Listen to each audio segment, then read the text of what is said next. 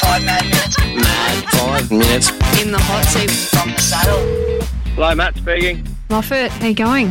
Good, what's going on? Do you know who you got? Oh, it sounds pretty studio modified, so I'm guessing I know what it is. It is mate, Caitlin and Scotty. We're just going to do five minutes with Matt Moffat. Are you ready? Oh, I suppose so, Hookin. Five mad minutes. Mad Moffat Bennett. Oh, is that what it's called? Yeah, what do you reckon? New segment? Hello. Righto, hit it. What's the one item you have to take with you to a competition? One item. Bridle's probably a real good start. Good start. Essential. Um, You can't get around through the pegs without that. ben Hall can. How good are you? Uh, not as good as Ben Hall. Okay, when's the last time you were bucked off? About three weeks ago, Yeah, right. I actually uh, sent a horseback with Scotty Keogh to try and fix it for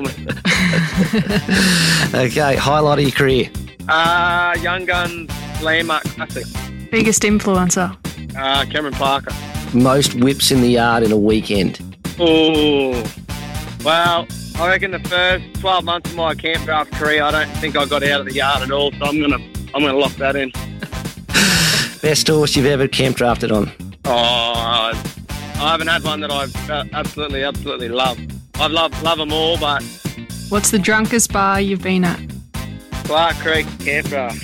I'll have to go there one day. Mm. Okay, horse you're most excited about now in your barn.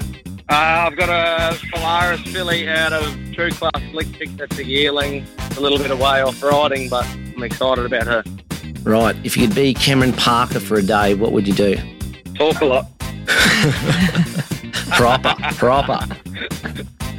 Proper. Okay, what are you meant to be doing at the moment?